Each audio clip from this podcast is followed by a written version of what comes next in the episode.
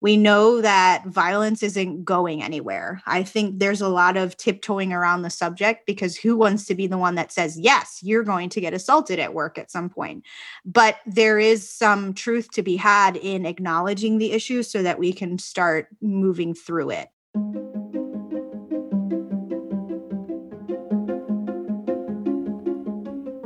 Hello and welcome to The Handoff, a podcast about the most critical topics in nursing.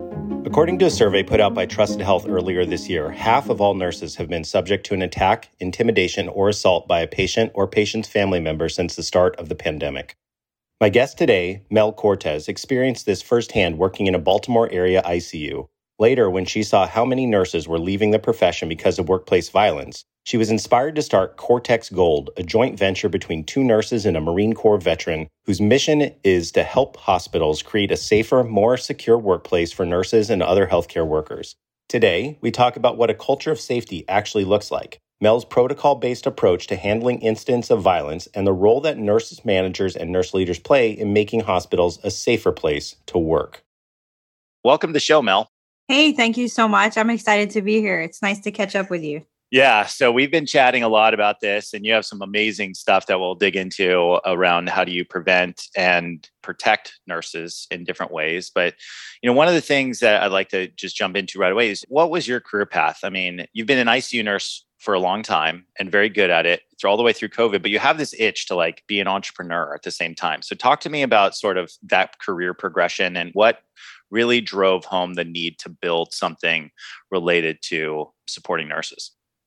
Well, what do they say? Like climate breeds success, or, you know, basically what happened was I went through COVID as an ICU nurse. So anybody who experienced that from our standpoint, that's enough to really change your world, change your perspective. And I saw the profession that I loved. You know, I'm not one of those people that became a nurse because they really wanted to be a nurse. I wanted to be a marine biologist. My dad was like, no, I'm not helping you pay for that. So here's Forbes, you know, top up and coming jobs and that was back in you know the early 2000s and i said okay nursing i like science and i chose that and ended up being what i absolutely loved.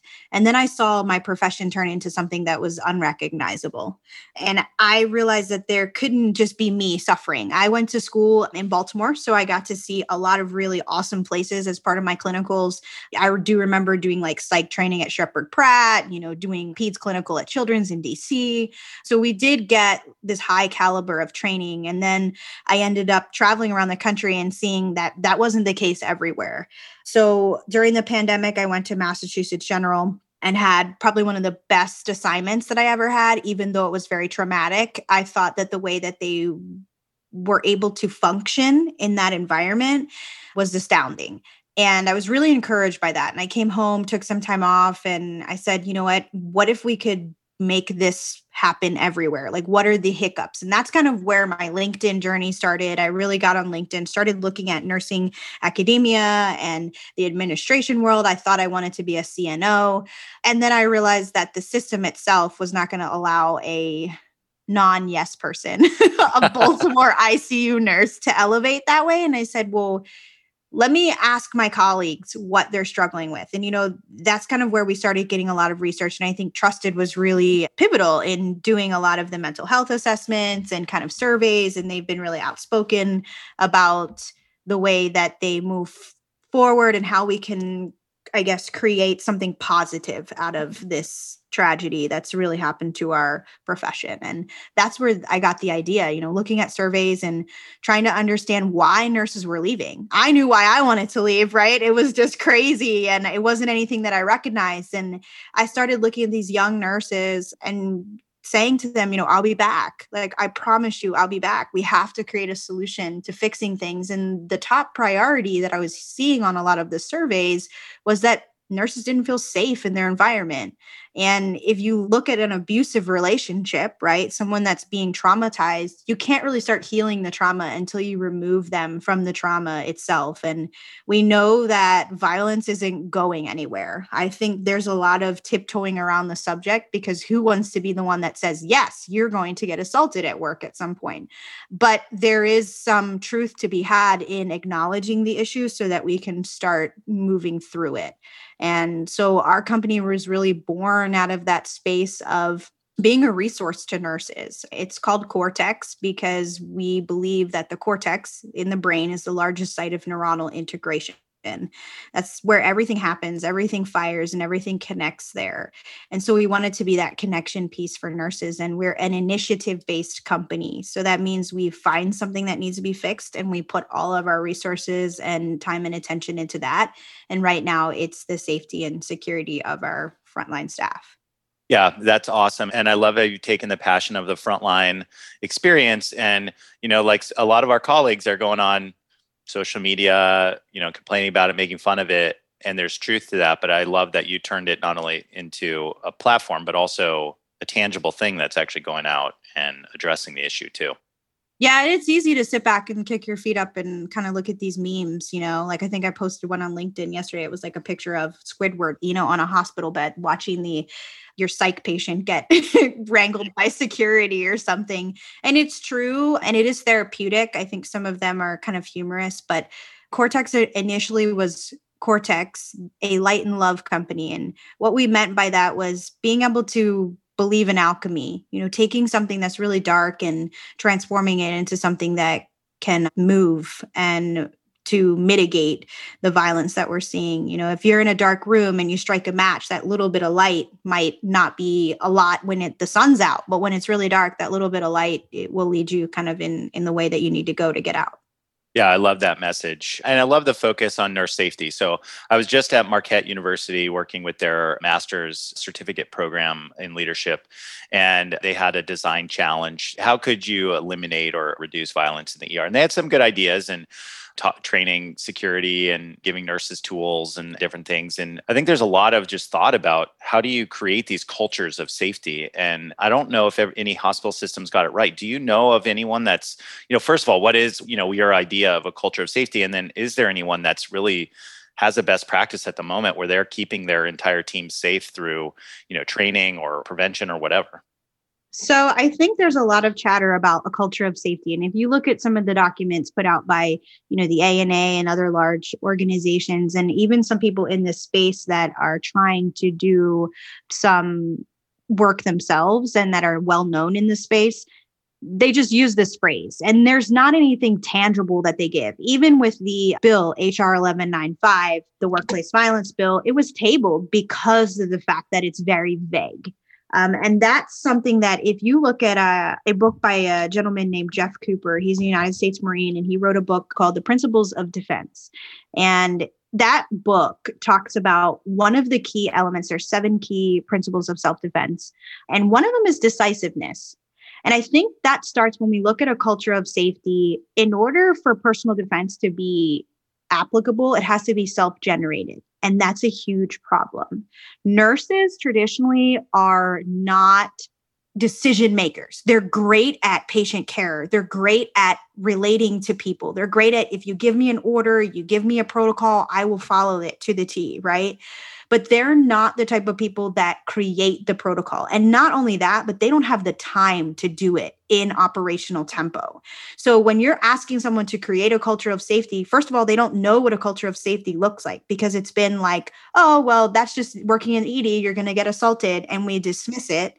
And then when you ask them to create one, they don't even know how to do that. And I, as myself, the first time I really saw an excellent kind of culture of safety program was at the University of Maryland Shock Trauma. So I don't know if anybody knows anything about Baltimore, but it's right next to Lexington Park. We averaged about nine to 12 gunshot wounds a night in shock trauma. So the violence there is pretty significant. And when you come on, even as a traveler, you take an hour long safety briefing class where Baltimore City Police Department comes and gives you a lesson on things. And that was probably the first time and the most thorough safety briefing I've ever had.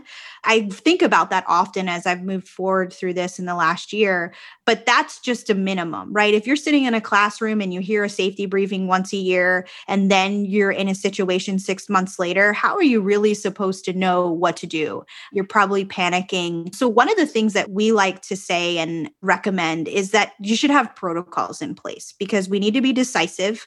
The minute that you know that an attack is going to happen to you is the minute that you need to decide exactly what you're doing. And we don't have time to create that in that moment. So we need to have a protocol. It's the same as if like you have a sepsis protocol, right? If your patient has a fever in the ED, if the lactate comes back at 2.0, you fire your sepsis protocol. And there's a whole standing order set that you can go ahead and do blood cultures, yada, yada.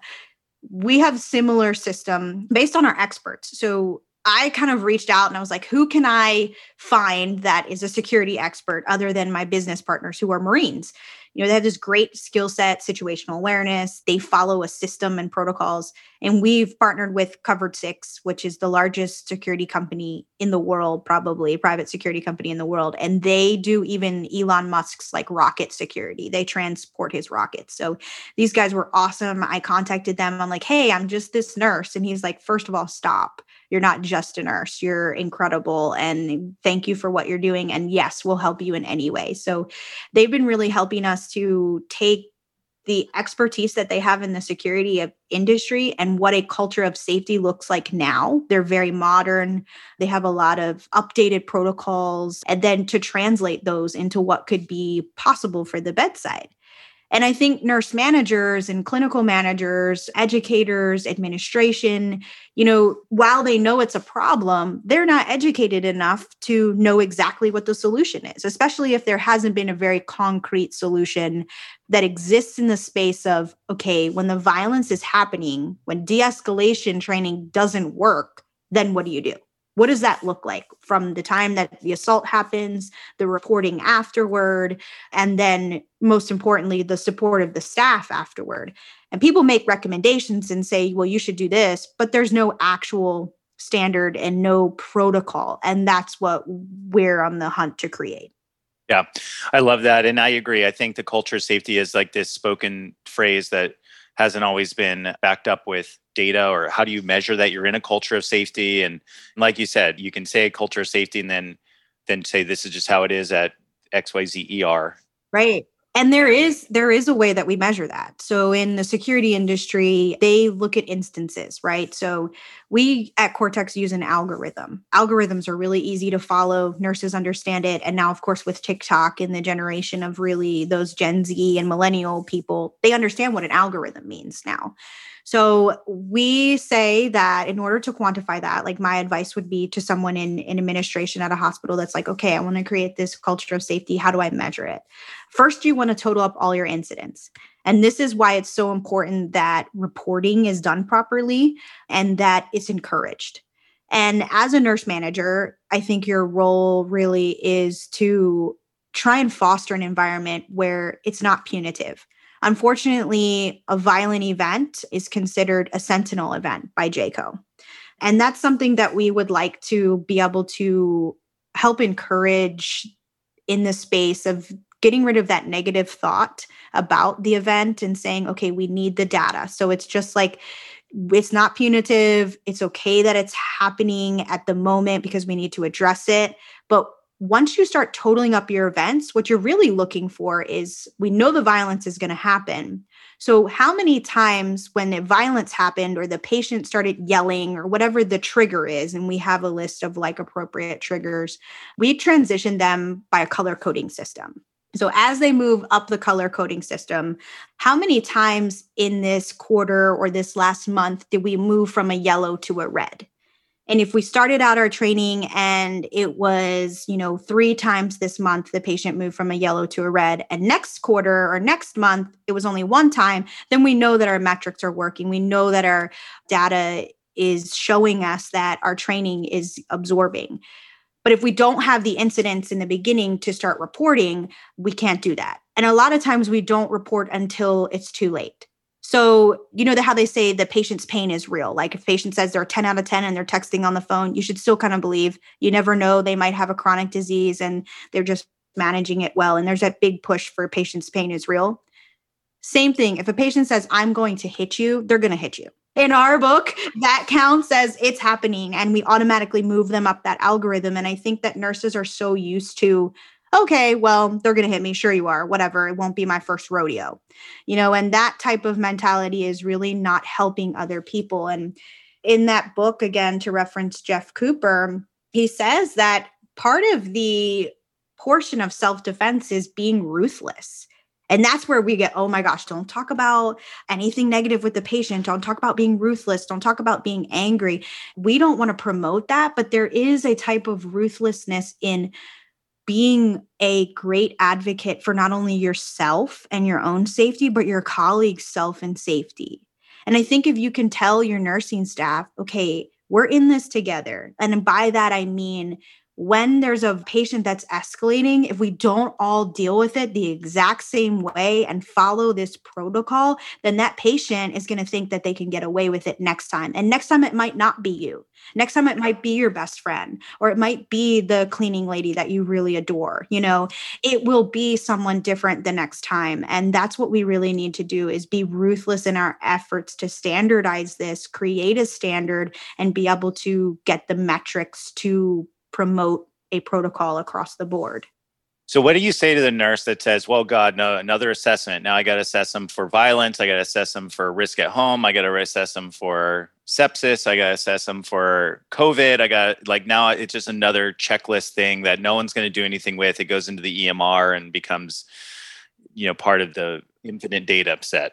That's really where our program is innovative because I've been there, right? Don't give me another thing that I got to do. Nurses are already overloaded.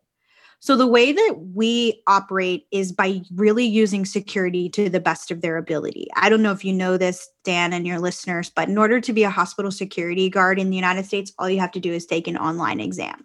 So, you could take that, and then there you go. There's not much training in the space. So, what we say is it's a partnership. As soon as that patient starts escalating, we have an alert badge that we can use. There's other things that you know we recommend but and, and, there's other possibilities and ways that you can make this algorithm begin. But the important part is identifying it early and then getting other people in there to help you. It's a partnership it's a collaboration and letting security start opening the report. Just like if the police come to respond to an event they create a report well, why can't security be there documenting and starting the report? And then when the nurse has time and gets caught up, you know, they approach them, even if it's the next shift or the next interaction that they're able to have. Hey, let's go ahead and finish up getting that data that we need to complete this report. But security really is the one that we want to begin making these. And they really have the skill set a lot of them were veterans or police officers. So if we give them the proper training of how to relate in the healthcare environment, it doesn't take much training. It's not extensive. And they have an interest. They want to be a resource. They want to be able to help us. And they really should be the ones kind of carrying that reporting. And then we contribute to it. But leaving a reporting to nursing supervision when they're trying to run a thousand bed hospital at the same time as report every incidence of violence, just that's not realistic at all. Yeah, and we see the numbers from ENA, right? Like over 50% of nurses or close to 50% of nurses have experienced violence in the past XYZ months. And that's probably underreported. Way underreported. Yeah. Our surveys are more like 98%. And the, the interesting fact is, from a psychological standpoint, the threat of violence or actually experiencing a violent event, it's the same psychological response. So that's why we say, as soon as the patient's exhibiting certain behaviors is when you start your alert. We're not waiting until you get hit or until they throw something at you. That's too late. What are the things that led up to that? Because most of these people are very disorganized thought processes, right? You know, they're in the hospital, they're sick. A lot of times they're there, maybe involuntary committed. There's other reasons, but our opportunity to intervene by having a organized thought process versus someone that doesn't is right before the incident occurs and right after. That's your opportunity to change the narrative. So understanding that we have that kind of leg up on them by being able to have an organized thought process really gives us an opportunity to intervene at the right time and I think you brought up another piece in there that I want to dig into too. So there's the assessment and you know positioning yourself in different ways or situational awareness so that if the patient becomes violent, you can address it. But then there's the other piece of like you can't eliminate violence completely. It's probably impossible because it's irrational behavior. It's unpredictable. Things can move very quickly. Even if you have the best situation awareness, like things change so you have to protect yourself so talk a little bit about you know some of the things that you researched around how nurses can wear clothing that can protect themselves yeah so that's a key thing to bring up dan is really that we can't stop it. We can't just say, okay, well, let's live in a bubble and you exist and you can't get close to your patient. That's unrealistic. And I think that there's a lot of training companies that are out there right now that we're using that focus on great ways to try and prevent it from happening, but no one's operating in the space of when it does. And that's really where our core portion was. And then I realized, okay, if we're going to operate in this space of violence is going to occur, now what do we do? We need to offer them some solutions that are tactile. So, one of the things that we've done is partner with a company called Bite Pro, and they're out of the UK. The UK has different standards for their psych facilities than we do. And they are really a wonderful company. They're invented by this guy named Robert Kaiser. He was a UK special forces. I mean, I met with this guy and I was like shaking in my boots, right? I was like, oh my gosh, this guy's awesome. He's a complete, you know, John Wick type guy. And he created this body armor in addition to slash proof, bite proof, and blunt force trauma blocking clothing. And so they use it in the UK in a lot of their behavioral health facilities, but there's simple as sleeves that go over the arm. So if a patient tries to bite you, it can't break the skin. And so we have kind of spent the last six to eight months talking with them, learning about their products, what they offer. The blunt force trauma vest is really neat. It is only front facing for healthcare workers. So it's lightweight. It can be worn kind of inconspicuously, you know, so the patient doesn't know, especially if they're really paranoid and they're going to get triggered. So we have different degrees of the type of protection, but we have kind of grouped them together in a bin. So, from my experience working in the ED and as a nursing supervisor and kind of working in all these hospitals, I was like, I think that this group of equipment would be appropriate for the triage desk versus this group of equipment is appropriate for trauma and this group of equipment is appropriate for behavioral health. And they had the products but they didn't have the training. So we took the training to our security experts and developed the training and the protocols. So basically somebody can get the bin, scan the QR code in case they forget how to use it. And following that kind of medical device sales rep kind of way, we have a clinical rep and a tactical rep that will help the tactical side with security and the clinicians on that side with the product. So, really neat, innovative. I've had my dog, horses, you know, kids bite me with the stuff and nothing happens. So. no, but I think that's the whole package, right? Because, uh, you know, when we were doing this class activity, you know, one of the goals was eliminate violence in the ED. And I challenged them to see, like, to think big, what would you have to do? And I mean, we had ideas all the way from like just tase everybody to like out of Ativan mist as they walk through the you know well and like tasing tasing doesn't work because most of the time the patient's already agitated. You tase them it makes it worse. If you're not trying to use a taser really well you know there's the time before the taser after the taser what are you doing? So one of the things that we like to do is establish a safe working distance. And it's as easy as every single patient assume assume every single patient is going to hit you or kick you or become violent. And that's, I think, difficult for nurses, right? We shouldn't assume everyone's going to hurt us. Well, the statistics are saying this, the data is saying this. So, as an evidence based practice, we have to look at the data. So, if we can say that, you know, okay, this is the data. And so, when you walk into the room, what are you doing when you walk into the room? the first thing is awareness, right? So it's the same time you're assessing your patient, you're assessing the situation, you're assessing what's happening in the room and where you can go. And then as the patient progresses down this algorithm and they start showing some behaviors that are a little concerning, first of all, it's knowing the behaviors, just like you know sepsis signs and symptoms.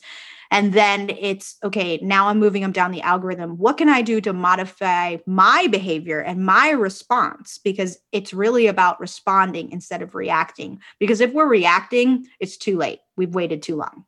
Yeah, no, I love that. And I think it's hard for nurses to think about that because in, you know, you're trained to touch and care and be near the patient and sort of do that healing thing. But at the same time, you're right, the data is showing that you know you can look at police officers they approach it with i might need to assess the situation and if i feel safe then i can move in closer and we can do the next level of things. And i think you know you don't have to not touch a patient or treat them all like they're going to you know punch you in the face but you have to do that initial assessment like you talked about. And if you have any worry wear the protective piece as well. And you know, we got to normalize this behavior rather than just walking in getting punched walking out be like oh i guess it's just how it is Yeah. And I think there's the key thing about like the police, right? We have these old holding techniques. They've kind of gotten themselves in a situation where people are saying, oh, well, that's, we can't do any tactile holding techniques until the police come because of the issue. So that's why we really partnered with an organization like Covered Six, who's really innovative and they have the best, most modern techniques. And there's nothing out there in the healthcare market like that. So,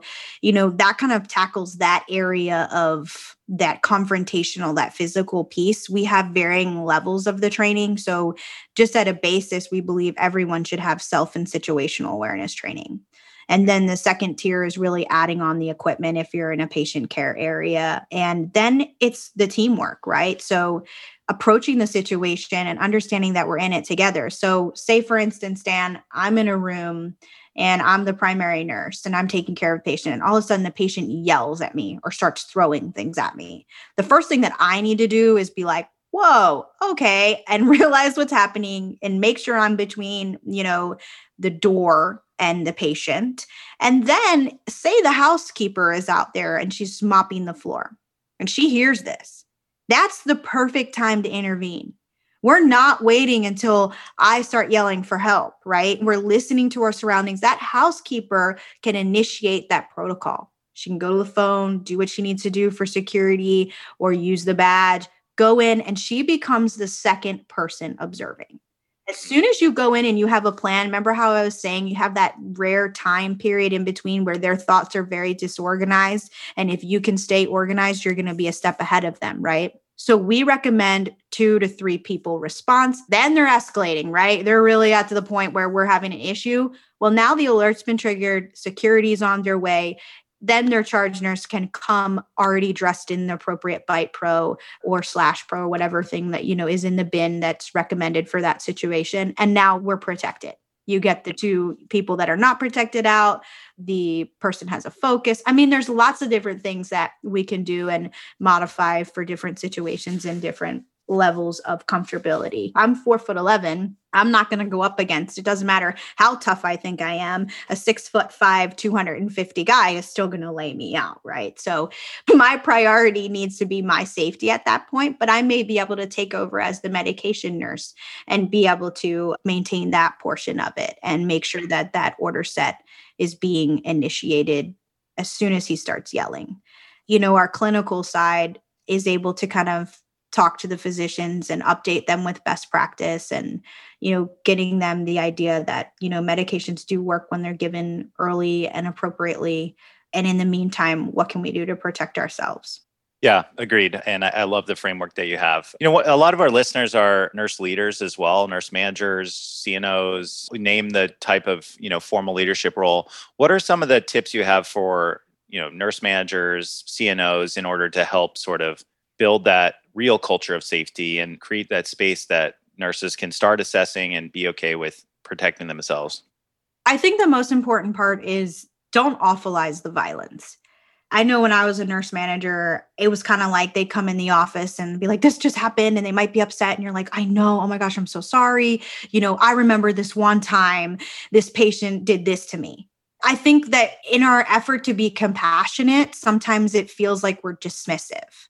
So, really avoiding that conversation. I think being supportive and promoting a no tolerance culture begins with the immediate response. So, say there's a code gray called, right, or code whatever, and it's a violent patient. First of all, you get your employee to safety, treat any immediate injuries. If they say something like, oh, it's fine, it's fine, you know, I, this isn't my first rodeo, you know, I say that a lot. Your immediate response should be, okay, well, it's not okay with me. And I'm going to begin the official report now, and I'll assist you in completing it when we have time. So, really trying to promote that area of, okay, I understand you're okay, but it's not okay with me. Nurses have a lot of feeling of apprehension about returning to the assignment sometimes, and that should be assessed. And I know it's like, that was one of the ANA recommendations was adequate time after the assault, you know, coverage after the assault occurs. Well, right now we don't even have coverage for pre assault, right? We're hemorrhaging nurses, and that's not always possible. But even allowing them a couple minutes to just go and take some slow, deep breaths. One of the breathing techniques that the Marine Corps uses is called box breathing. And it's Marines that run long distances and then have to lay down and take like a sniper shot. So their adrenaline's going, right? So we kind of renamed it the stabilizer to kind of, you know, promote what it's doing. But it's basically encouraging your staff member, your nurse, to take three slow, deep breaths. We say deep breaths, but it's really the force of the inhalation should match the force of the exhalation in both length and pressure. And when you're doing that because your heart and you know your cardiac and your respiratory system are related, you're basically telling your brain like, "Hey, everything's fine. We're in homeostasis. We're not in a fight or flight response." You know, offering them a cool drink of water, that's another, you know, you're kind of tricking your senses into thinking about something else. And I think Another underutilized service that we recommend is the chaplaincy service.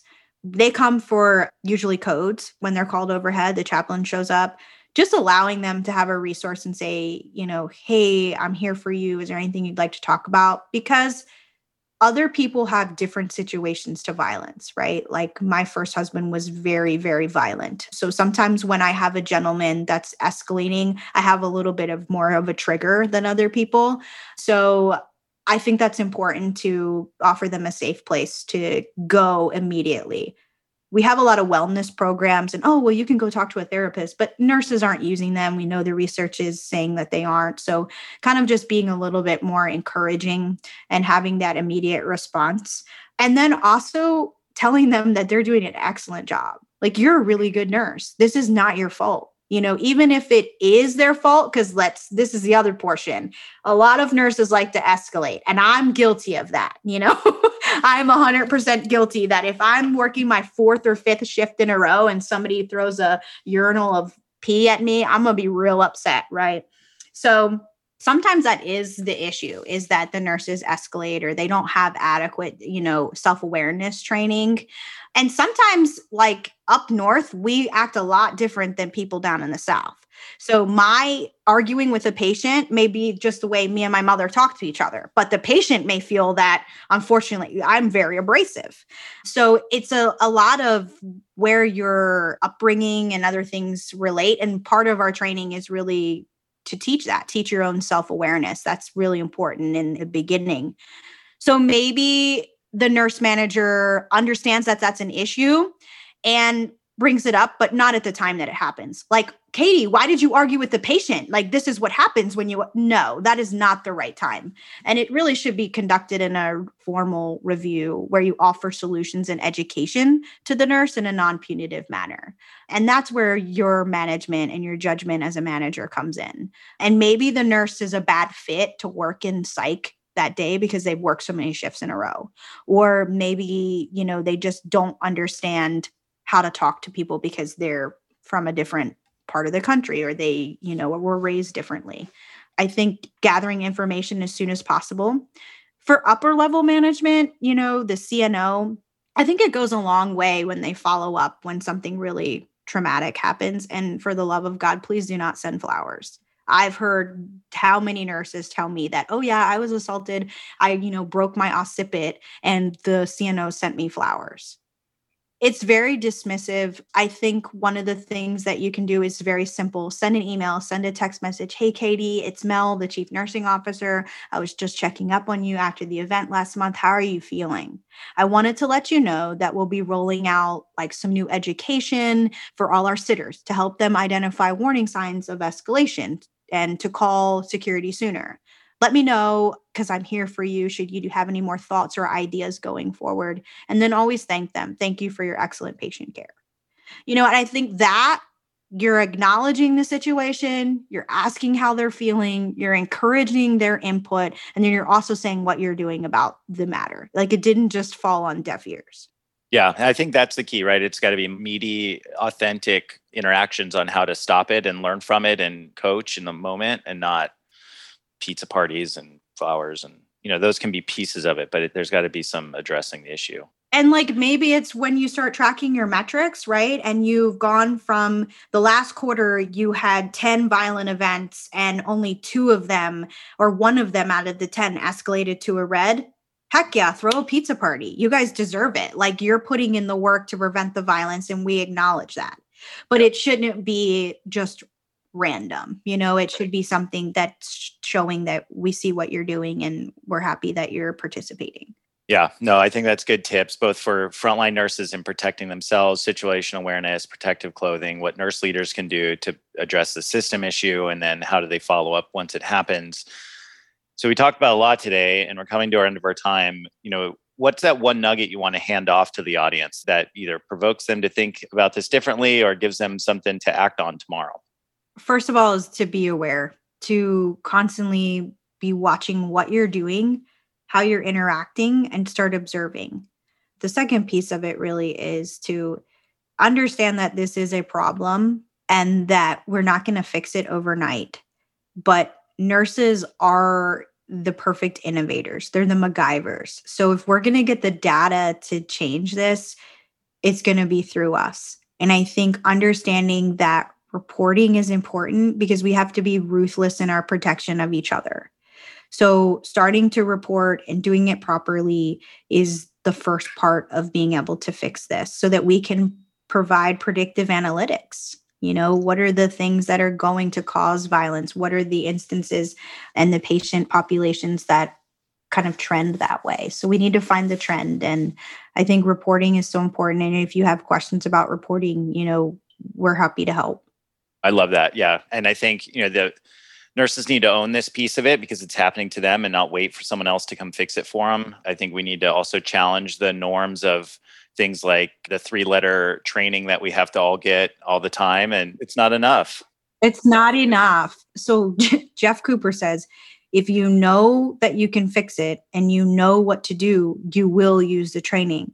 The problem is if you get that training once a year, it's not enough it's not yeah. enough training we need to simulate those situations and you know vr is a great way to do it and some other things that we're doing so Agreed. Well, Melissa, thanks so much for being on the show. Where can people find out more about your work and engage with you? I know you mentioned LinkedIn. What other platforms are you on? LinkedIn is perfect. Also, they can go ahead to our website at cortexgold.com. It's C O R T E X gold, delivering the gold standard for healthcare security. So they can reach out to us there or on LinkedIn, send us an email. And we have a lot of free resources. And I'm all about fixing this. So that's my priority is getting access. So if a nurse leader has a particular event or a particular question, you know, we are here to assist them and allow them to continue providing patient care while we kind of work in the background to make sure it's as safe as we possibly can. Yeah, go check out Melissa's website, engage with her on social, give her a call. She's very passionate about this stuff, as you can tell, has a lot of data that's just not uncovered and a different solution looking at other industries to help support and build a culture and practice of safety for nurses which is desperately needed. So melissa thanks so much for being on the show and look forward to what you're up to and seeing uh, you launch this thing off the ground. Thank you so much. I appreciate it dan Thank you so much for tuning in to today's episode of The Handoff. If you liked what you heard, please consider leaving us a review in Apple Podcasts or wherever you listen to podcasts. You can also subscribe and receive new episodes at www.thehandoffpodcast.com.